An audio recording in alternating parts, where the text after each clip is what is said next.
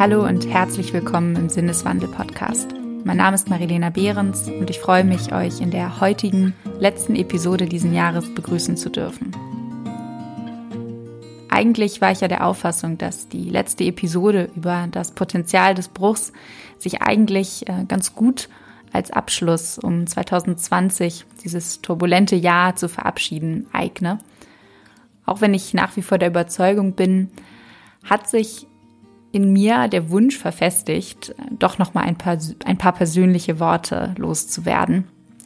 Und so möchte ich den Versuch wagen, zumindest ein paar der für mich eindrücklichsten Ereignisse noch einmal Revue passieren und euch an meinen Gedanken teilhaben zu lassen. Außerdem möchte ich gerne einen kleinen Ausblick in das noch vor uns liegende 2021 geben. Zumindest in Bezug auf den Podcast. Zunächst einmal kann man sich fragen, wozu eigentlich reflektieren? Zumindest hat sich mir diese Frage gestellt. Also her mit der begrifflichen Herleitung. Reflexion aus dem lateinischen reflexio, was so viel wie Zurückbeugung bedeutet, lässt sich im philosophischen Sinne als die Rückwendung des Denkens vom Objekt der Erkenntnis auf die eigene Verstandes Verstandestätigkeit und das sich daran anknüpfende kritische Nachdenken über das eigene Denken verstehen. Etwas vereinfacht ausgedrückt, wir versuchen zu einer tieferen Erkenntnis vorzudringen.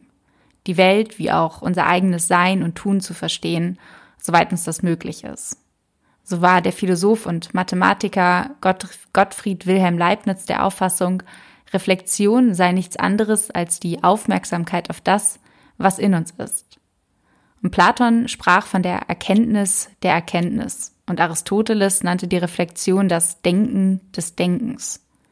Beim Reflektieren lassen wir also nochmals das Vorangegangene vor dem geistigen Auge Revue passieren. Wobei dies zumeist weniger ein rein gefühlsmäßiges Erinnern als vielmehr eine kritische Prüfung der Situation, eine Beleuchtung aus verschiedenen Standpunkten heraus zum Ziel hat.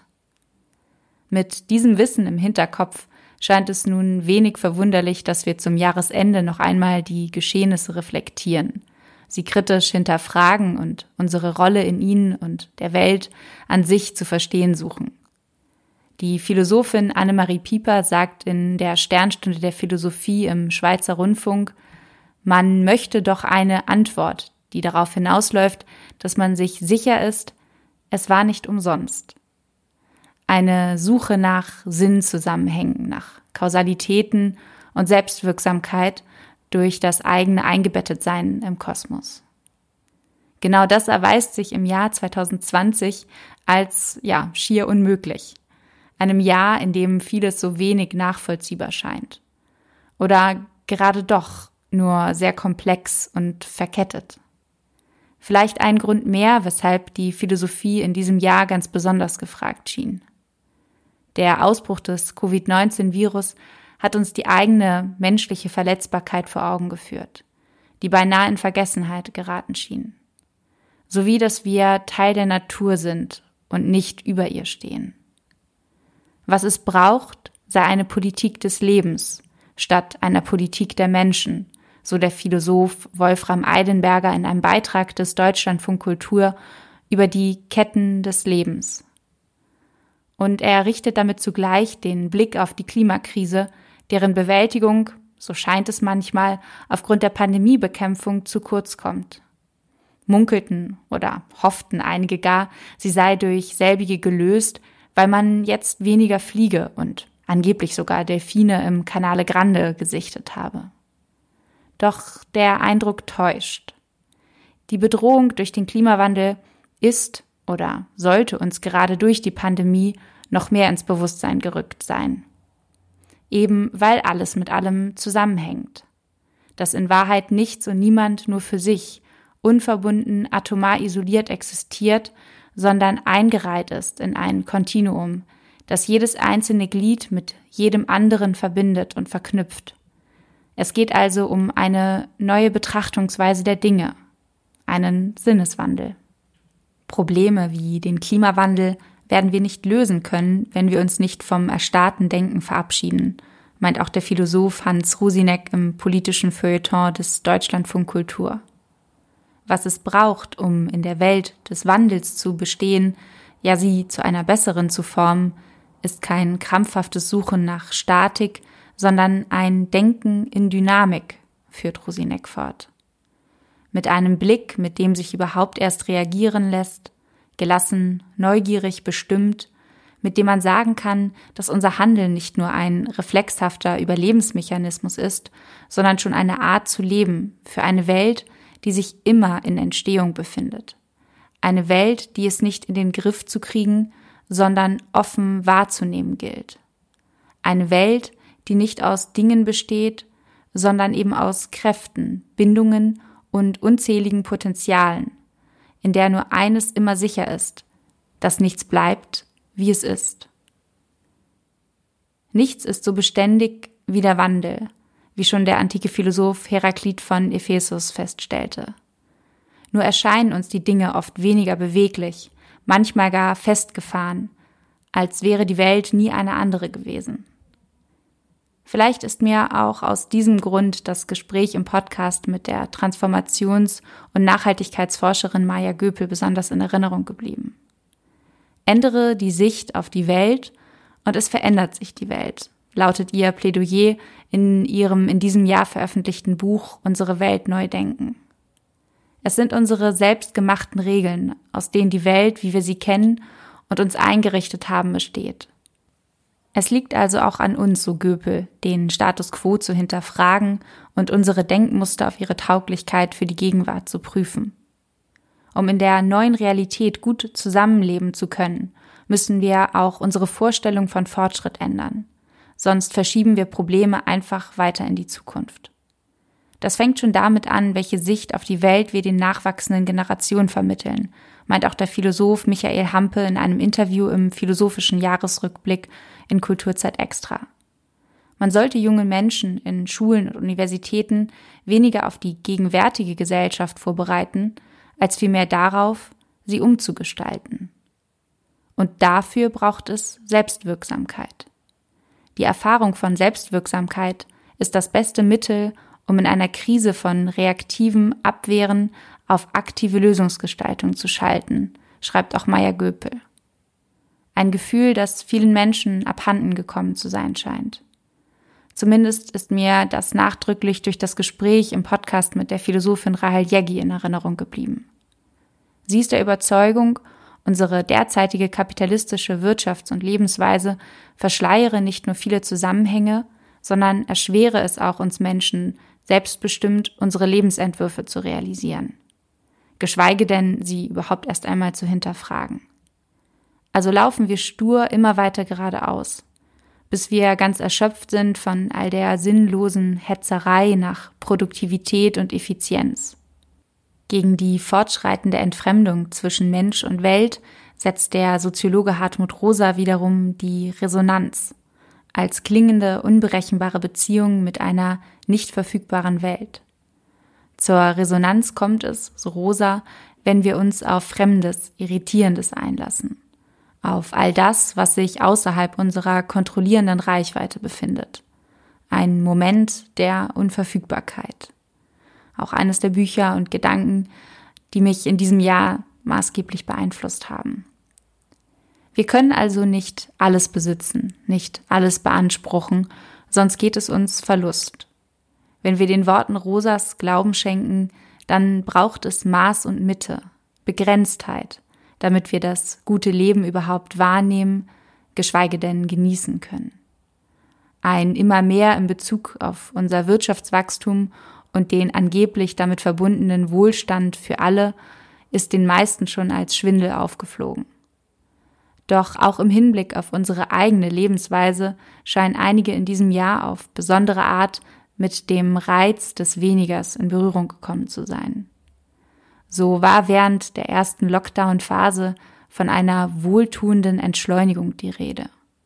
Selbst wenn sie erzwungen war. Denn die ständige Suche nach Intensität sei auch anstrengend, so der französische Philosoph Tristan Garcia. Süchtig jagen wir neuen Höhepunkten und Extremen nach, immer unter Strom.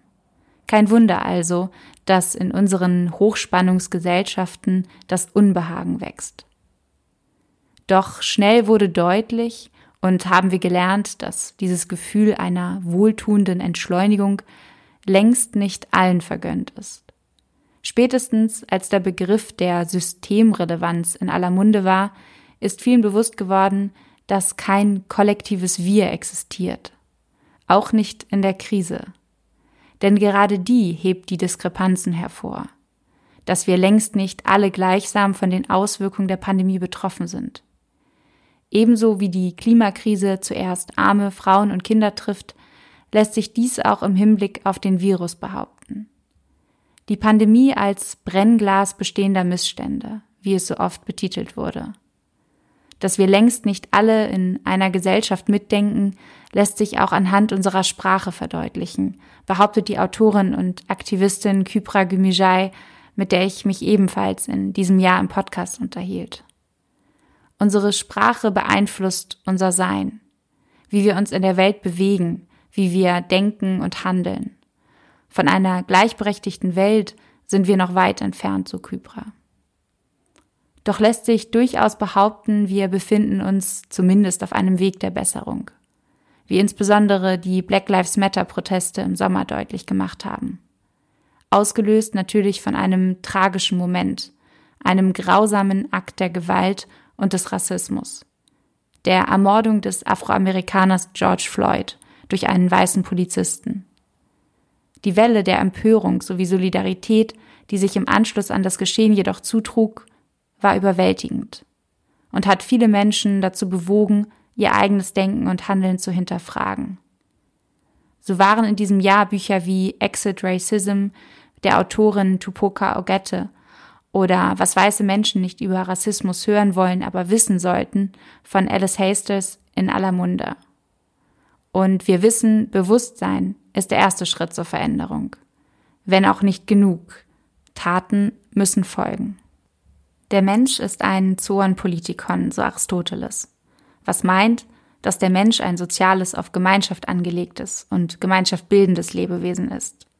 Nur scheinen wir das zeitweise zu vergessen beziehungsweise die Welt, in der wir leben, macht es uns nicht immer leicht, uns darüber im Klaren zu sein.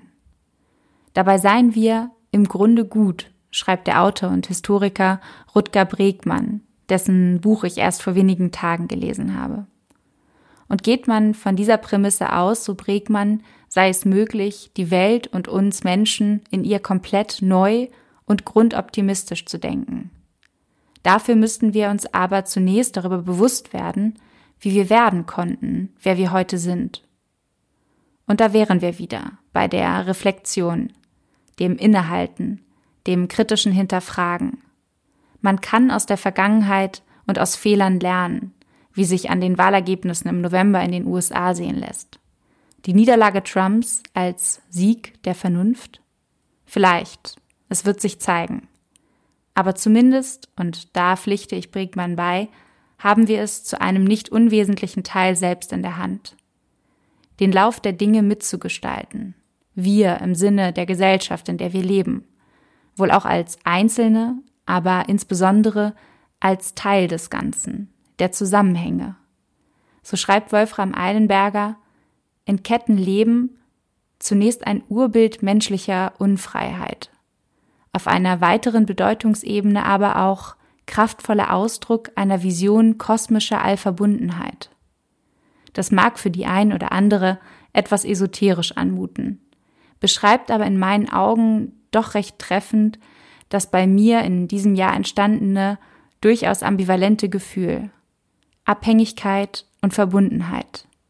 Zwei Seiten einer Medaille. So hat sich mir sogar gezeigt, dass Verbundenheit manchmal durch eine gewisse Abhängigkeit erst entstehen kann. Dieser Podcast wäre nicht möglich ohne die Menschen, die an ihm mitwirken. Dazu zählt ganz besonders Idu Alcaraz, der als Co-Redakteur nicht nur meine Worte sorgfältig prüft, sondern auch selbst durch seine klugen Gedanken einen wesentlichen Teil beiträgt. Nicht denkbar wäre der Podcast außerdem ohne die technische Unterstützung durch Jan Marius, der durch sein Geschick Schnitt und Ton perfektioniert, wie auch Ricarda, die alle technischen Fäden im Hintergrund zieht. Ganz besonders freuen tut mich auch die noch recht junge Bereicherung des Podcasts durch eine größer werdende Zahl an Gastautorinnen und Autoren. Dazu zählten in diesem Jahr Manuel Scheidegger, Isabel Leverenz und Katharina Walser. Bedanken möchte ich mich außerdem bei allen Gästen, die für Gespräche in diesem Jahr zur Verfügung standen. 25 Stimmen waren es insgesamt. Ich habe es nochmal nachgezählt. Mein größter Dank gilt aber vor allem den Hörerinnen und Hörern des Podcasts, also euch, die ihr mir und uns euer Ohr und natürlich auch eure Zeit schenkt. Ohne euch wäre Sinneswandel, könnte man sagen, sinnbefreit. Und um noch einmal kurz zum Thema Abhängigkeit und Verbundenheit zurückzukommen, 2020 war auch das erste Jahr, in dem wir uns unabhängig von Werbeeinnahmen gemacht haben. Und zwar durch oder eher dank euch. Dank all denen, die sich dazu entschlossen haben, als Fördermitglieder den Podcast finanziell zu unterstützen. Zu diesem Zeitpunkt, an dem ich jetzt gerade diese Worte einspreche, zählt Sinneswandel ganze 173 Mitglieder. Nur auf Steady wohlgemerkt. Ebenso dankbar sind wir natürlich auch für die Beiträge, die uns via PayPal oder Überweisung erreichen. Danke dass sie einen Sinneswandel möglich macht. Und dafür versprechen wir natürlich auch, dass wir weiterhin bemüht sein werden, spannende Beiträge, die zum Mitregen andenken, für euch zu produzieren. Vielleicht noch ein kleiner letzter Ausblick in 2021. Das Jahr einstimmen werden wir mit einer Lobeshymne auf die Faulheit. Dem folgen wird ein Plädoyer für Denkräume und neue Narrative wünschenswerter Zukünfte. Gemeinsam werden wir uns fragen, was es eigentlich bedarf, um Wandel voranzutreiben. Und dabei werfen wir auch einen Blick in die Welt der Kunst, des Gestaltens schlechthin. Soweit der Plan, Änderungen sind natürlich vorbehalten. Bedeutet auch, wenn ihr Wünsche, Anregungen, Shitstorms und Liebesbriefe loswerden möchtet, dann gerne an redaktion.sinneswandel.art. In diesem Sinne bedanke ich mich fürs Zuhören und wünsche einen hoffentlich erholsamen Ausklang dieses turbulenten Jahres, wie auch einen erfrischenden Auftakt in 2021. Bis dahin macht's gut und bis bald im Sinneswandel Podcast.